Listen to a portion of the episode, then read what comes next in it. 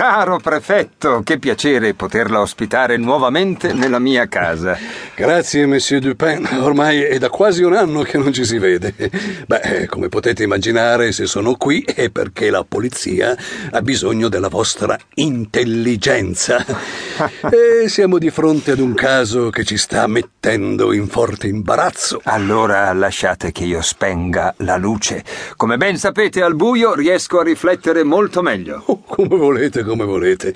Anche se non posso negarvi che fatico sempre ad abituarmi alle vostre bizzarrie. Ma ditemi, ditemi, caro prefetto, qual è questo caso così imbarazzante? Spero che non si tratti anche questa volta di un omicidio. No, no, grazie a Dio niente di simile. La cosa che ci lascia interdetti è che questo caso sembrerebbe estremamente semplice, anzi sono sicuro che potremmo risolverlo tranquillamente noi. Sono qui per raccontarvelo perché sono sicuro che il carattere estremamente bizzarro di questo caso vi affascinerà. Interessante, semplice e bizzarro nello stesso tempo. È proprio così. Non riesco a trovare espressioni più adeguate. Non per niente siamo tuttora vittime di un totale smarrimento e non riusciamo a risolvere questo caso che, pur essendo estremamente semplice, eh, ci sfugge completamente di mano.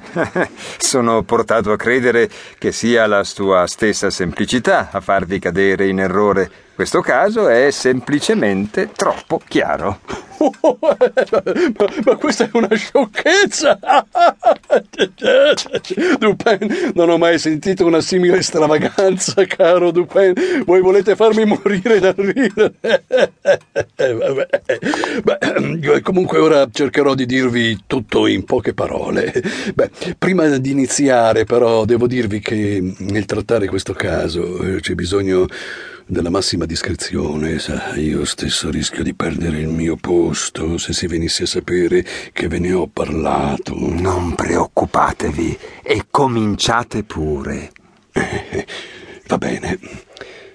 Ricevuto personalmente l'informazione ed in altissimo loco che un determinato documento della massima importanza è scomparso dagli appartamenti reali.